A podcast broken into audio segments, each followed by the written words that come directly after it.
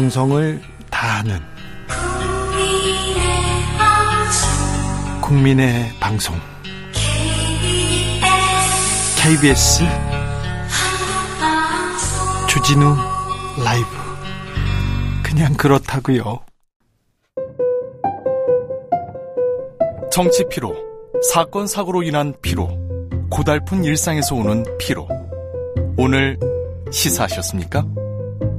경험해 보세요. 들은 날과 안 들은 날의 차이. 여러분의 피로를 날려줄 저녁 한 끼 시사. 추진우 라이브.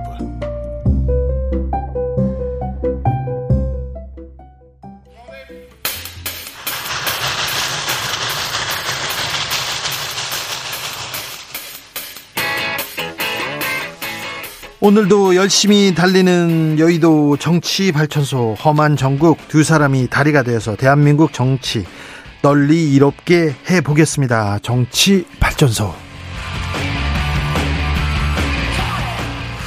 정치 발전소 함께 하실 두 분 모셨습니다. 장윤선 정치 전문 기자 어서 오세요. 네, 안녕하세요. 오늘은 특별 손님 이종은 시사평론가 모셨습니다. 안녕하세요. 네, 안녕하세요. 새해 복 많이 받으세요. 새해 복 많이 네. 받으십시오. 새해 복 많이 받으십시오. 네, 정치인들이 보는 신년사는 저희가 분석을 했는데 어, 이두 분은 어떻게 보셨는지 신년사 대통령의 신년사 그리고 신년 인사회까지 있었는데 어찌 보셨습니까 이종은 평론가님? 네. 뭐 무엇보다 그 노동 개혁에 네. 방점을 찍은 게 좀 눈에 확 들어오더라고요. 계속 노동 개혁 외치고 있어요. 예, 뭐 3대 개혁 이야기하는데 가만 예, 들여다 보니까 핵심은 역시 노동 개혁. 그리고 노조. 예, 그렇죠. 예. 노조도 제가 보건대는 뭐 주로 민노총을 네. 겨냥한 발언을 계속 좀 쏟아내시는 거 아닌가. 네. 어, 그래서 어 제가 보건대는 윤석열 대통령의 최근 지지율 상승에 네. 사실은 지난번 그 화물연대 파업에 꽤 기여한 바가 있다라고 저는 보거든요. 예, 예. 그래서 아마 이거를 좀 더 활용하는 것이 좋지 않을까 이런 뭐- 생각을 가지고 계십니다. 네. 화물연대 때 그때 좀 강공 드라이브가 아, 포인트를 땄다. 그래서 재미를 봤다. 그래서 계속 노조한테 지금 직진하고 있습니까? 음, 그렇죠. 그렇게 네. 전 보고 있습니다. 이게 그 독이 될지 약이 될지는 모르겠는데 장윤석 기자님은 어떻게 보십니까? 글쎄요, 저는 이제 노동개혁이 아니라 사실은 노조개혁의 깃발을 대통령이 들어서야 될까라는 생각이 좀 들어요. 노조, 그러게요. 노조개혁은 노조에 맡기면 됩니다. 노조의 자율성에 따라서 개혁을 하든 뭘 하든 하면 되는데 그걸 대통령이 깃발을 들고 앞으로 나는 노동조합 개혁, 귀족노조 이대로 가만두지 않겠어. 어, 확실하게 에, 세워서 좀 정의로운 대통령의 이미지를 만들겠어라는 전략적 접근을 하고 있는 것은 아닌가. 그렇죠. 그래서 불안합니다. 대한민국 그 국민들 중에 노조 그리고 또 민노총 거기에서 또 조합비를 이렇게 회계를 담당할 만한 그런 사람들이 몇 명이나 될까 이렇게 생각해 그러니까 보면요. 얼마 안 될 것 같은데 그분들을 대상으로 강도 높은 메시지를 내는 것이 대통령 다움인가? 대통령 스스로도 조선일보 인터뷰에서 네. 대통령 다움에 대해서 고민하고 있다. 윤석열 다움이냐, 대통령 다움이냐. 근데 대통령 다움에서 그건 조금 멀어진 개념이 아닌가라는 생각이 좀 들고요. 네. 저는 막 신년사 얘기하는데 신년사 신년 인사회보다 조선일보 인터뷰가 가장 주목받는 1월 2일이 아니었나라는 그렇죠. 생각이 좀 듭니다. 한 개 언론사가요 정말 광범위한 내용을 다 다뤘어요. 다섯 페이지 이렇게 냈더라고요. 그러니까요. 그, 그리고 뭐, 뭐, 무슨 그 별의별 얘기를 다 했는데, 이 다른 언론들에 대해서는 아무런 고려가 없는 매우 불공정한 거다라는 비판이 안 생길 수가 없습니다. 그 대통령 출입하는 기자들이 얼마나 많은데, 그 어, 네. 특정 매체만 딱 하고, 기자회견도 안 하고, 이건 좀 공정과 상식에 맞지 않다. 이런 비판을 좀 드리고 싶습니다. 저는 결과적으로 좀 손해 보는 이- 일을 하시는 게 아닌가 이런 생각이 대통령이요? 좀 들어요. 그렇죠. 예, 그러니까 뭐 박근혜 전 대통령 혹시 기억나실지 모르겠습니다만은 막그 그, 그 최순실 게이트 네. 논란 빚고 막 그럴 때 그 딱 보수 그 유튜버 한 분딱 모시고 정규재 씨 모셨죠? 예, 그냥 딱 그렇게 했는데 어, 그러니까 소통이 되는 사람들하고만 이야기를 하겠다라는 거 아니에요. 맞아요. 예, 그래서 선택적으로 이제 최근에 전반적으로 보면 근데 그때요. 평론가님. 그때 예. 정규재 씨하고 유튜브 방송을 하고 나서 보수 유튜버들이 더 화나 가지고 더 많이 때리더라고요. 음, 그러니까요. 그러니까 그게 어, 결과적으로 득이 안 된다 하는 네. 거예요. 어, 그리고 어, 사실은 이 진보 매체도 잘 활용할 줄 알아야 그렇죠. 아, 되는 거 아니겠습니까? 네. 그런 부분이 있고 조금 전에 이제 그 노조 때리기와 관련해서 네. 좀 지적이 있기도 했습니다. 때리기는 비판으로 하겠습니다. 예, 뭐 하여튼 순화해서 순화하겠습니다. 네. 네. 저희 KBS니까. 제가 너무 직설적이었는지 아니, 모르겠습니다. 제가 제가 뭐 저는 애용하는 표현입니다. 네, 어찌됐건 네. 뭐건 뭐 사실이기 때문에. 네, 그렇죠. 그렇게 하시는 것도 사실은 어 제가 보건대는 그렇게 해서 결국 이제 반사적 이익을 보겠다는 그런 건데요. 네. 뭐 확실히 지난번에 반사적 이익을 본 건 맞아요. 지난번에 봤어요. 네, 본 건 맞는데 네. 아 이제는 그 구간을 지나고 있다. 그러니까 하는 거죠. 그러니까 지난 정부 탓하고 뭐 노조 탓하고 뭐 북한 김정은 위원장 탓하고 이런 식으로 하는 것은 네. 제가 보건대는 집권 초반에 네, 몇 달. 어, 예, 그때 이제 가능했던 거고 예. 뭐 흔히 이야기하는 이제 허니문 6개월 기간이 이제 지났어요. 지나는 거 아닙니까? 네. 이제 그런 과정에서는 사실은 이제부터는 그야말로 진검승부 하실 생각을 하셔야 돼요. 그렇죠. 실력을 그렇죠. 보여주고 그렇죠. 능력으로 본인, 본인의 실력, 그다음에 국정 성과 이런 네. 거로 이제 진검승부를 할 생각을 하셔야 되는 게 아닌가 싶은데 여전히 좀 그 미련이 좀 남으시는 거 아닌가 네. 그런 생각을 근데 끊임없이 지금 화를 내고 계시거든요. 그러니까 남 탓하고 화내고 화가 좀 많으세요. 화가 난다 막 거의 앵그리버드 수준으로 지금 화를 내고 계시는데 눈썹이 늘 네. 올라가 계시더라고요. 근데 저는 그 무슨 물론 검찰 검사 출신의 대통령이고 그분이 뭐 아 부드러운 남자 뭐 이런 거는 기대는 하지 않지만 그래도 최소한 따뜻한 리더십을 좀 기대 를 했었는데 왜냐하면 형님 리더십 막 이런 얘기 많이 했었잖아요. 근데 저 사실 국민들이 기대했던 것과는 전혀 다른 방식으로 사납고 매섭고 네. 차갑다. 네. 근데 그게 지난 8개월간 계속됐던 것 같고 올 한 해 시작도 좀 그렇게 출발하는 게 아닌가 싶어서 국민들 입장 입장에선 좀 두렵고 무서운 상황이 아닌가 싶습니다. 저는 강하게 나선 건 네, 맞습니다. 제가 보건대는 뭐 좀 더 화난 척한다. 이게 정확하지 않을까 싶어요. 아하, 네네. 네, 뭐 기존에 좀 이제 화가 났던 건 분명히 있겠죠. 네네. 뭐 집권 초반인데 뭐 지지율이 막 하락하고 하니까 화가 당연히. 아니 근데 본인이 자초한 화 아닙니까? 네, 네, 그건 이제, 이제 심리적으로는 그랬다라고 보는데 네. 최근에 이제 지지율 상승하는 과정에서 조금 전에 말씀드렸듯이 네. 반사적이 이렇게 음. 보고 나니까 아 내가 좀 이렇게 그 근엄하고 약간 화난 표정을 짓는 것이 네. 오히려 도움이 된다. 그렇죠. 그 생각을 지금 하시는 것 같아요. 그래서 적패들한테 싸우고 그래서 강하게 보여야 된다. 실제로 그렇게까지 뭐 나쁜 감정이 없는데 좀 이렇게 약간 좀 그 과한 그 오버 액션들이 조금 나오는 게 아닌가 네. 그런 생각을 좀 개인적으로 제가 하고 실제로 있습니다. 예. 취재를 좀 해보면 이게 검찰식이라는 거예요. 그러니까 네. 윤석열 대통령이 검사 출신이잖아요. 그리고 평생 어 검찰 조직 안에만 있었어요. 예. 평생 해본 거라고는 수사밖에 없는 거 아니겠습니까? 그렇기 때문에 다른 부처들도 검찰식으로 운영을 하면 돌파가 되겠거니 생각하는 거 아닌가라는 걱정을 전직 특수부 검사들이 하고 있더라고요. 그러니까 네. 무슨 얘기냐면 지금 계속 부처의 one team을 강조하고 있거든요. 네. 대통령이 이제 오늘도 어떤 얘기를 했냐면 하는 일은 각기 다르지만 각 부처가 one team이 돼야 된다. 지방 정부 그리고 기업과도 one team이 돼서 새로운 도약의 기틀을 마련하자.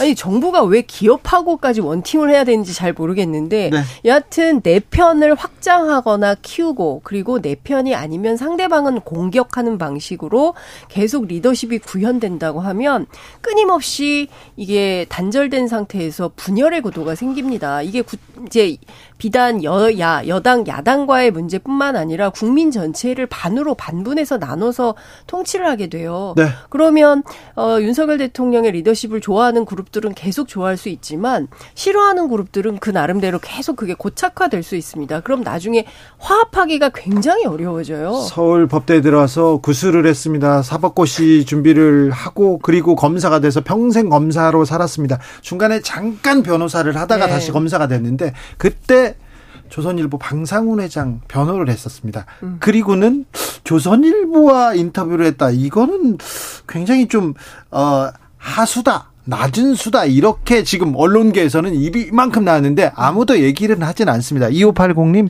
그런데도 침묵하는 언론 좀 반성해야 되는 거 아닙니까? 이렇게 하고 김동진님 왜 기자들은 왜 입 다물고 있습니까? 얘기하는데 입은 나왔습니다. 그런데 아직은 다물고 있는데 어, 기자들이 어떻게 움직일지 언론과의 관계는 어떻게 될지도 좀 볼까요? 볼게요. 그런데요. 정치 대통령이 보여줄 게 별로 없잖아요. 국민들한테 보여준 게 나쁜 사람 감옥에 보내고 좋은 정책도 줘서 비전 주고 그리고 아, 잘못하는 사람들 이렇게 저 뭐랄까 경질해가지고 국민들한테 이렇게 호소하지 않습니까? 그런데 대통령이 당분간 개각은 없다, 업무에 집중하다 이렇게 얘기했는데, 네. 예, 이 메시지는 어떻게 보고 싶니까? 뭐 저는 개인적으로 네. 굉장히 약간 좀 놀랐습니다. 놀랐어요? 예, 그러니까 저는 사실은 한 두 달 전부터 네. 좀 전면 개각해야 된다라고 주장했던 바입니다. 괜한 그런- 소문에 흔들 괜한 소문으로 흔든 분 아니에요? 네. 아니 근데 뭐 그런 그- 얘기가 많이 나왔어요. 그런, 그런 부류로 아마 이제 그러니까요. 분류가 돼 있지 않 을까 싶은데 저는 사실은 윤석열 정부를 위해서 사실은 그렇게 해야 된다라고 생각을 한 대통령. 주변 사람들이 이렇게 개각해야 된다, 인적 쇄신 필요하다는 얘기는 더 많이 했어요. 네, 아니, 그리고 특히 사실은 이태원 뭐 참사 이후에 굉장히 많이 그렇죠. 그리고 됐었죠. 다 기억하시겠지만 임기 초반에 국정수행 지지율을 끌어내린 가장 결정적인 변수가 인사 문제였잖아요. 그렇죠. 그리고 인사 문제가 그러면 그 이후에 해결이 됐느냐? 안 됐잖아요. 네. 게다가 또 뭐 이태원 참사 불거지고 나서 이상민 장관 또 뭐 경질설까지 나오기도 했는데 그냥 또 흐지부지 이렇게 넘어가는 이런 과정으로 지금 가고 이상민 있는 장관은 건데. 또 자초한 또 발언들이 많잖아요. 네, 네. 그렇죠. 그래서 잘못하고 있는 장관들도 그냥 그대로 이제 붙들고 가겠다는 얘기를 지금 하시는 건데, 어, 제가 보건대는 최근에 이 반사적 이익을 보신 거에 너무 지금 약간 취해 계신 게 아닌가. 아하. 그런 생각이 좀 들어요. 그러니까 그렇죠. 저는 굉장히 위험한 어, 그거는 좀 신호가 아닌가 이렇게 생각합니다. 그러니까 정치적 책임은 없다는 거거든요. 그러니까 제가 보기에 윤석열 대통령은 이해가 안 되는 것 같아요. 그러니까 예컨대 유족들이 이상민 장관의 해임을 요구하고 그리고 또 시민단체가 요구하고 또 야당이 요구하고 국민들이 요구하고 여론조사를 통해서도 이 사람 부적절하다. 이제 그만 집에 가야 된다라고 얘기를 해도 대통령은 그걸 받아들일 수가 없어요. 왜냐하면 암만 생각해도 사법적으로 잘못한 건 없다. 직접적 요인은 없다. 이런 판단 을 하고 있는 거잖아요. 그렇다고 한다면 내 사람 치는 것에 대해서 나는 받아들일 수가 없어. 왜냐하면 윤석열 대통령 입장에서 보기에 어, 이상민 장관은 이너서클 안에 있는 사람이거든요. 근데 이너서클 안에 있는 사람들은 본인이 그 끝까지 데리고 간다. 이런 책임감을 가지고 있는 것이 아닌가 싶습니다. 근데 이렇게 되면요. 국민들이 보기에는 대통령의 리더십에 대해서 결코 좋은 점수를 줄 수가 없어요. 그렇지 않습니까? 어, 국민들이 보기에 납득할 만한, 그리고 화합할 만한, 그리고 최소한 인정할 만한 그런 인사 정책을 해야 되는데, 그런 모습을 전혀 안 보여줍니다. 이런 인사를 계속 이렇게 고집하시면 국민 편, 국민 편에 선다는 것보다 어, 자기 주변 사람들만 도닥인다 이렇게 얘기가 나올 거 아니에요. 네. 그런데 이런 상관없다 마이웨이 뭐 이렇게 판단하신 것 같습니다.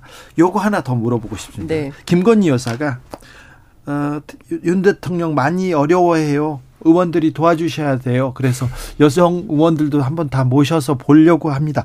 아, 이 김건희 여사의 발언 어떻게 이, 해석해야 될까요? 네, 뭐 선의로 해석하자면 그 네. 액면 그대로 네.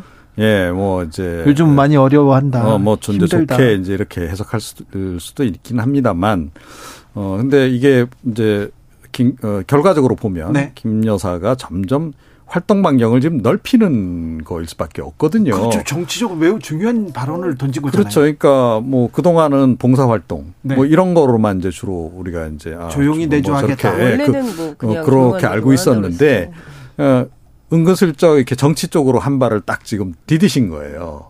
예. 그러네요. 그런데 저는 지금 계속 지금 이제 그 예의주시하는 대목이 뭐냐면 우리가 지금 뭐 대통령실을 통해서 이렇게 보고 있는 김건희 여사의 그 이른바 일련의 행보라고 하는 것은 빙산의 일각이잖아요. 네. 예. 근데 그 빙산 좀 더 큰 몸통은 저 물밑 아래에 있는데 네. 어, 지금 뭐 옆에 뭐 그걸 제대로 관리가 한, 되는지 안 되는지는 모르겠으나 네. 김 여사가 이렇게 가끔 보이는 그 모습 말고 평상시에 무엇을 하고 있을까가 굉장히 궁금한 거 아니겠습니까? 예, 예. 국민들은. 그런데 이분이 뭐, 어, 상당히 그동안에 이제 행보로 복원되는 뭐 이렇게 직간접적으로 뭐 이렇게 그 정관계 인사들하고 접촉도 하고 아마 그러지 않겠는가. 네. 이런 추정만 지금 이제 하고 있는데 어 그런데 이제 그거를 서서히 그 수면 위로 끌어올리려고 하는 의도가 아닐까. 네. 그런 생각까지도 지금 하게 되는 거죠. 조선일보 네. 인터뷰에서 윤석열 대통령이 아, 영부인이 그냥 뭐 조용히 있으면 되는 줄 알았는데 할 일이 많더라. 많더라. 이 얘기와 더불어 지금 정치적 영향력, 영부인의 정치적 영향력에 대한 어, 국민들의 의구심, 관심 커집니다. 네. 실제로 정치권에 떠돌아다니는 얘기들을 다 미처 옮기기 좀 힘든 정도의 수준의 얘기들이 많이 돌긴 돌아요. 네. 그런데 저는 첫 번째, 왜 제2부속실을 끝까지 설치를 안 할 것인지. 네. 그리고 공식적이고 공개적인 활동을 하고 있는 것은 공인의 범주에 있기 때문에 모든 일정을 할 때는 기자들한테 알려야 됩니다. 네. 그런데 기자들도 안 알리고 대체로 전속이 촬영하거나 아니면 경우에 따라서는 그런 것도 아니다라는 얘기까지 들리고 있어요. 네. 그러니까 공식과 비공식, 공개와 비공개가 그냥 막 착종돼 가지고 정신이 없는 거죠. 그러니까 이를테면 어 국민들이 보기에 납득할 수 있는 것들을 차곡차곡 그리고 또 공감 갈 수 있는 내용들이 진행되는 것이 아니라 이거는 공개 일정인지 비공개 일정인지 공식인지 비공식인지 헷갈리는 일정들이 막 나온다는 거거든요. 그러니까 정리정돈이 안 되는 거죠. 그러니까 저는 그 자체로 좀 문제가 있다는 생각이 좀 드는 것이고 그리고 메시지도 이제 점점 세지고 있는 겁니다. 정치의 영역으로 들어와 있는 거예요. 네. 여성 의원님들 따로 한번 모실게요. 이게 여성 의원님들 따로 한번 모여서 뭘 하시려고 그러 시는 건지. 다, 다과예요. 근데 다과요? 그 정치적으로는 그 단어를 그 말씀을 어떻게 해석하냐면 어, 저한테 잘 보이셔야 공천도 받습니다. 그 얘기로 받아들이거든요. 아, 그렇죠. 네. 그리고 어, 관저에 가서 밥 먹는 것이 지금 국민의힘 의원들한테는 가장 큰 굉장히 중요한 면접이라는 거 아닙니까 지금 면접 당 대표 면접. 그러니까요. 성은이 만극하옵니다. 이런 얘기를 그러니까 굉장히 거 아니에요. 중요한 이벤트, 정치적 이벤트가 지금 된 상태에서 그 네. 발언을 딱 했다라는 것은 지금은 여성 음, 의원들만을 대상으로 이제 일단 이 얘기는 했으나 어 향후에는 이제 어떤 행보를 보일지 모르는 거고 그다음에 이 공식인지 비공식인지 잘 모르겠다라는 말씀을 하셨는데 저는 그게 전략인 것 같아요. 예, 그렇게 해서 공식인 듯 공식 예, 비공식인 듯. 네. 예, 뭐 아시죠? 그 노래 가사도 있듯이 네. 그런 식으로 하면서 결국은 서서히 그 공식 활동을 이제 그 늘려가는 그런 그 지금 흐름으로 가고 있는 거 아니에요? 그러려면 저는 네. 그 차제에 어 깔끔하게 털고 가야 되는 사법적인 문제들을 털고 가야 된다. 오늘 김의겸 대변인이 그런 얘기 했던데요. 도이치모터스 주가 조작 사건에 수사 협조하는 것이 가장 필요하고 중요한 내조다 이런 얘기를 했습니다. 그런데 정작 본인이 정말 털고 가야 되고 후보 시절에 그토록 약속했던 부분에 대해서는 접고 정치의 영역으로 훅 건너와서 예컨대 지금 여성 의원님들 공천 받으시려면 저한테 잘 보이셔야 됩니다라는 컨셉으로 들릴 정도로 어 얘기가 진행된다고 한다면 이게 당에도 상당히 영향력이 이 미칠 수 있는 수준의 발언인 거잖아요. 아유, 영향력이 커, 커 보입니다. 네, 그러니까요. 그러면 이뭐 정치의 영역으로 한 걸음 훅 들어온 건데 그냥 네. 이대로 괜찮은 건지 점검이 좀 필요한 그 거죠. 논문 표절 의혹은 좀 대통령실에서 빨리 정리하고 가야 되는 거 아닌가 이런 생각도 합니다. 숙명여대에서 뭐 저 논문 본조사 검증하겠다, 본조사 착수하겠다 이런 얘기도 나왔는데 왜 이런 리스크를 정리하지 않는지 그러니까 그냥 놔두는 것 같아요. 그리고 어떻게 보면 이제 뭐 대학 차원에서 알아서 해주기를 바라는. 근데 실제로 보면 대학들이 지금 거의 알아서 어. 정리를 하고 있는 지금 상황이니까 네네.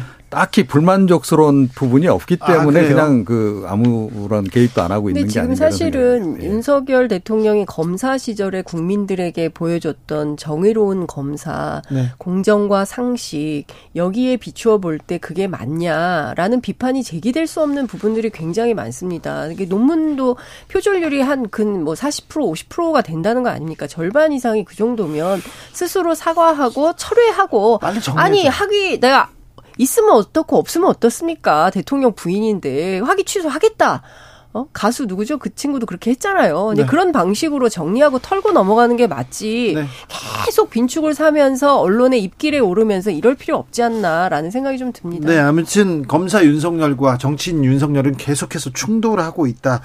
이런 얘기를 아, 외신에서도 이렇게 지적했습니다. 국민의힘 얘기로 좀 넘어가 볼게요. 지금 여의도에서는 국민의힘이 그래서 누가 당권을 잡는 거야. 그래서 누가 공천 받는 거야. 여기에 관심이 그냥 다 쏠려 있습니다. 그렇죠. 벌써 시작됐습니다. 아, 그럼요. 음. 어, 지금 해가 딱 바뀌자마자 벌써부터 이제 선거 관련한 얘기 나오잖아요. 네. 그러니까 뭐 중대 선거구제 얘기 나오고. 네, 그렇죠. 예. 어, 대통령이 이런 것까지 언급하셔야 될 잘 모르겠는데 어찌됐건 뭐 당과 관련한 네. 얘기도 지금 뭐 솔찬히 지금 하고 계시고 지금 그래서 벌써 이제 좀 약간 어, 좀 극적으로 표현하자면 후끈 달아오른 네. 그런 상황이 아닌가 네, 네. 생각이 들고 역시 또 국회의원들은 자기 밥그릇 공천권이 그렇죠. 제일 중요해요. 그런데 그 어, 대통령이 정치 관련 발언을 자꾸 하는 이유는 네. 지금 전당대회를 역시 의식한 거다.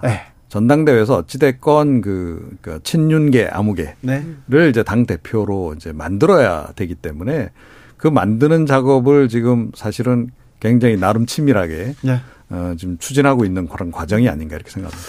그런데 친윤계 윤 친윤계는 당권 주자 당 대표를 만들 수 있을까요? 유승민 전 의원의 기세가 만만치 않아 보입니다. 그리고 본격적으로 이준석 전 대표도 좀 움직이기 시작하는 것 같습니다. 네, 이준석 대표 뭐 어 연말부터 해서 아니죠 연초 네. 어 MBC 라디오 뭐 텔레비전 번갈아 가면서 인터뷰 계속 하고 있고요. 하고 있어요? 네 오늘, 시작했어요? 예 오늘 뭐 MBC 뉴스데스크 영상이 미리 좀 나온 것 같기도 하고요. 그리고 이제 지난 주말에 MBC 라디오 프로그램에 출연해서 또 얘기를 하고 있고요. 네. 근데 물론 그럼에도 불구하고 취재를 해보면 무슨 유승민 그 대표 만들기 운동에 나서거나 뭐 이런 거는 아닌 것 같아요. 그러니까 본인은 본인 정치의 길을 가는 것이고. 아, 유승민은 유승민의 길을 가는 것이다. 그래요? 예. 따로 간다고요? 따로 가는데 나중에 종국에는 뭐 보수 혁신의 큰 바다에서 만나지 않을까라는 기대는 하고 있는 것 같은데 당분간은 서로 뭐 이렇게 손잡고 같이 런닝메이트 비슷하게 이렇게 뛸 가능성은 없어 보여요. 취재를 해보면 물론 본인들은 그런 주장을 하고 있습니다. 네. 그렇지만 국민들은 다 알죠. 어, 두 사람이 어 공동의 시너지가 날 수 있다라는 생각은 하고 있는데 그렇죠. 반연도 명백하다 이렇게 보죠. 그렇습니다. 그렇지만 결과적으로 이 선거가 어떻게 귀착될지는 지금 아무도 모르는 그런 상황인 것 같습니다. 네. 어떻게 보세요? 네. 뭐 좀 혼전 양상이 아닌가 지금 현재 상황은 그래요? 그렇게 보여지고요. 그 당장 뭐 나경원 전 원내대표부터 지금 뭐 나올지 안 나올지 네. 지금 불확실한 거 아니에요. 네. 나오고 싶은데 네, 제가 보건 데는 빨리 사표 수리를 해달라는 그, 예, 이미 그 그래서 조치를 취한 거다. 그렇죠 자리를 네, 네, 먼저 그렇게 이제 봐야 되고 어 그리고 뭐 윤석열 대통령 입장에서는 일단 대권 주자는 피하고 싶지 않겠습니까? 예. 대권 주자 아무개가 당 대표가 되면 아무래도 그쪽으로 힘이 쏠리니까 힘이 쏠릴 수밖에 없기 때문에 뭐 유승민 어, 어, 전 의원 포함해서 네. 뭐 안철수 의원 음, 또 나경원 전 원내대표 다 마찬가지다. 아, 그래요. 그 군에 이제 들어가는 거고. 아, 여기서 좀 봐야 되겠어요? 네. 아, 대통령이 아, 그렇죠. 자기 당권을 자기 후보가 잡으면 뭐 힘이 글로 쏠리죠, 이제. 그렇죠. 그런데 이제 그동안 이제 여론조사에서 사실은 이제 나 전 원내대표가 비교적 높게 나왔단 말이에요. 네. 그러니까 먼저 선 조치를 취한 겁니다. 아, 그렇죠. 그리고 안철수 의원 같은 경우에는 뭐 이런저런 이 조치를 취하더라도 어, 끝까지 갈 가능성이 굉장히 높다라고 이미 판단을 내렸을 네, 거예요. 네. 그리고 뭐 안 의원 입장에서 사실은 지금 달리 지금 선택할 길이 없잖아요. 예. 뭐 총리 뭐 얘기도 있었는데 그런 것까지 다 포기하고 지금 딱 자기는 이거 하나 보고 지금 가겠다는 건데 네. 그거를 지금 뭐 아무리 그 어, 윤핵관이라 하더라도 못하게 말릴 수는 없는 상황. 그렇죠. 그 상태에서 어찌 됐건 그 안철수 어, 의원과 네. 만약에 나전 어, 원내대표가 출진을 안 한다라고 전제하면 안철수 의원과 누군가 아무개가 양강을 형성해서 일단은 본선까지 올리는 것. 네. 이거를 지금 목표로 하는 거죠. 최근에 뭐 어찌됐건 김장연대가 네. 조금 뜨고 있으니까 그쪽으로 지금 계속 좀 밀어보는 게 아닌가 그런 생각입니다. 김장년대는 힘을 쓸 수 있을까요? 네, 제가 보기엔 좀 어려울 것 같아요. 그래요? 왜냐하면 지금 뭐 아무리 끌어올려도 뭐 김기현 의원 뭐 나 쪽으로 움직이고 있다라고 주장을 하고 있지만 수치 미미합니다. 수치가 미미합니다. 미미합니다. 아무리 끌어올려도 한 10% 내외 정도밖에 안 돼요. 특별하게 주목받지 못하고 있는 후보입니다. 네. 그리고 사실은 국민의힘 내부를 취재를 해보면 우리 당 이렇게 하다가 나경원 의원이 그냥 대표 될 것 같아요라고 말하시는 분들이 꽤 많아요. 네. 그러니까 그렇기 때문에 저는 물론 이제 그 전략적으로 이런 판단이 우선 필요한 것 같아요. 그러니까 대통령이 원하는 것은 어 이른바 뭐 용산 함영부대니 뭐 출장소니 이런 비판을 듣더라도 당과 정부가 잘 협력해서 용산의 말을 잘 듣는 원팀. 지도부를 원팀 을 세우고 싶은 거죠. 네. 이제 그래서 정부를 잘 운영하고 싶은 대통령 욕심이 있는 거고 그렇지만 지금 정치인들은 그렇게 해서는 자기 비전이 없잖아요. 그리고 총선도 어떻게 치러요? 그렇죠. 대표가 돼서 총선도 해야 되죠. 그다음에 본인들의 대선 뭐 준비도 해야 되죠. 이렇기 때문에 서로 전략과 전술 그리고 이해 관계가 맞지 않는 겁니다. 그러니까 아, 이 자리에서 충돌이 생기는 네, 거고요. 서로 이해 충돌이 여기 나오네요. 그렇습니다. 상당히 이해 충돌이 있는 거고, 그러니까 대통령은 대통령의 뜻을 관철하고 싶은데, 그래서 나경원 전 의원이 이런 얘기를 한 것 같아요. 대통령이 시키고 싶은 사람 시키려고 하면 안 된다. 이런 얘기를 대놓고 하는 상황까지 온 겁니다. 근데 결과적으로는요, 대통령이 시키고 싶은 사람 있어도 그대로 안 된다는 겁니다. 그렇죠. 왜냐하면 정치는 생물이고 선거는 생물이기 때문에 누가 될지 몰라요. 박근혜, 박근혜 대통령 시절에 했었잖아요. 서청원 그 김무성 때 우리가 보지 않았습니까? 이번에도 마찬가지예요. 그러니까 대통령이 김장연대가 됐든 누구를 시키고 싶 윤핵관 누구를 시키고 싶다 한다 하더라도 당심이 민심이 윤심이 아닐 수가 있다. 그래도 룰, 룰을 다 바꿔놨잖아요. 그렇죠. 네, 뭐 그래서- 어찌됐건 이제 본인들한테 최대한 유리하게 네. 판을 지금 이제 만들어 놓은 법을 거고. 바꿔놨습니다. 예, 그래서 이제 선수만 잘 이제 키우면 되는 이제 그런 상황인 그래도 거죠. 안 된다니까요. 그런데 그 선수가 바꿔도 생각만큼은 지금 이제 네, 그 안 뜨는 거죠. 예, 그렇게 이제 뭐 어, 강한 어, 지금 상태가 아니어서 그게 네. 이제 최대 고민거리인데 일단은 뭐 예, 한 달 정도는 집중적으로 밀어보지 않을까 그렇게 생각해요. 계속 이제 네. 달려보고 그래서 이기는 사람이 우리 편 이렇게 해가지고 도와드리 도와주고 뭐 이제 그렇게 이제 갈 수밖에 없겠죠. 최종적으로는 만약에 네. 이제 안 되겠다 싶으면 예를 들어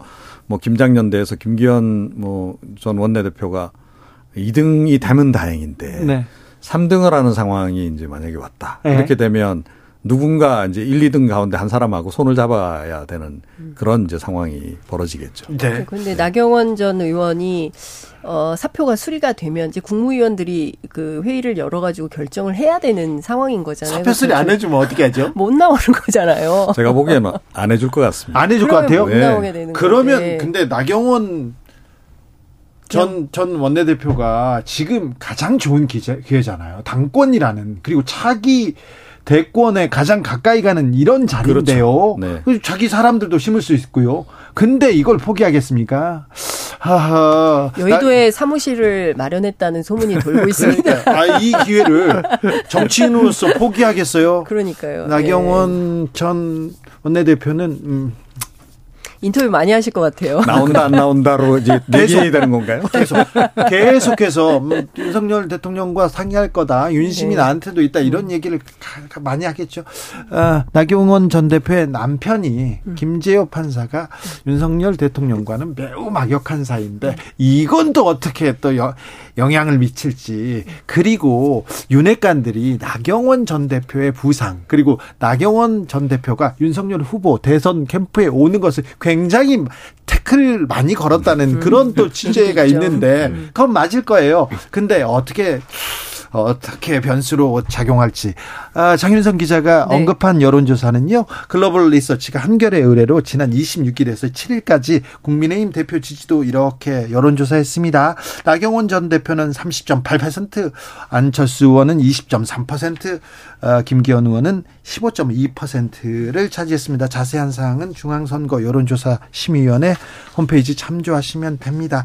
하 당권 계속 이 국민의힘에선 당권 이 얘기는 할 텐데 아무튼 당협위원장 할 때 한번 봤어요.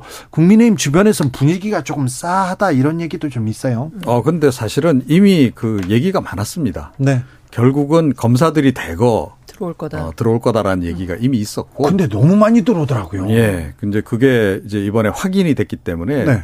내년 공천도 어떻게 흘러갈지 딱 이제 그 결론이 난 거나 다름없는 거죠. 그렇죠. 보이죠. 예, 이제 그런 상황이 되면 이제 이른바 비윤계 의원들은 정치적 결단을 이제 내리는 내려야만 하는 순간이 이제 된 그래서. 중대선거구제가 어떻게 되느냐에 따라서 집을 나갈 수도 있고 그렇죠. 이 안에서 모색이 안 되면 다양한 정치적 모색이 될 수 있을 것 같고 네. 올 상반기가 굉장히 뜨거운 논쟁이 될 것 같습니다. 선거구제 개편, 그렇죠. 개헌 뭐 이런 논의가 아주 뜨겁게 진행될 것 같습니다. 이재명 민주당 대표는 문재인 전 대통령을 만났습니다. 민주주의 절대 후퇴해서는 안 된다는 메시지를 이렇게 냈습니다. 그리고 현 정부 안보 대응 능력 걱정스럽다. 문재인 전 대통령의 발언들 이렇게 기사화되고 있는데 또 이 부분은 어떤 변수로 작용할지 요것도 근데 실제로 안보 불안은 매우 심각한 거죠. 북한 무인기가 6시간을 와서 서울 시내를 휘젓고 다니는 동안 다시 돌아갔대요. 다시 다섯 대는 돌아가고 뭐 그 어디로 갔는지도 모르고 뭘 찍고 갔는지도 모르는 거고 네. 군에서는 용산은 안 찍었다고 했는데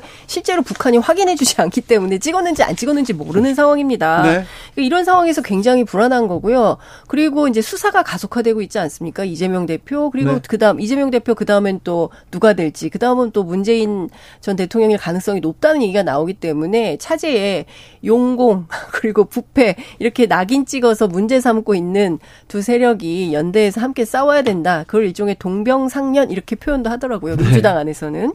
그런데 이게 그러니까 이재명 대표의 사법 리스크 때문에 오히려 이런 발언들이 별로 그렇게 국민적 공감을 불러일으키지 못한다라고 생각해요. 아 그래요? 예, 그게 사실은 좀 약간의 흠결로 작용하고 있는 그런 그 상황이라고 저는 보거든요. 아, 사법 리스크 때문에 지금 문재인 대통령한테 SOS 손을 잡으러 갔다 이렇게 네. 보일 가능성이 어, 그렇게 크다. 일단 뭐 보이고 실제로도 그런 것 같고, 예, 그러기도 하고, 뭐 제가 보건대는 뭐 윤석열 대통령의 통치 스타일이 사실은 조금 굉장히 그 약간 신권위주의 가까운 네. 그런 면모를 보이고 있는 건 분명해요. 네, 네. 그럼에도 불구하고 어, 왜 지지율이 오르겠는가 하는 거예요. 네. 좀, 좀 전에 말씀드렸듯이 반사적 이익인데 네. 거기에는 이재명 대표의 사법 리스크도 상당히 기여를 좀 하고 있다. 근데 민주당 내부 취재해 보면요. 민, 그 이재명 대표의 사법 리스크보다 리더십 리스크가 더?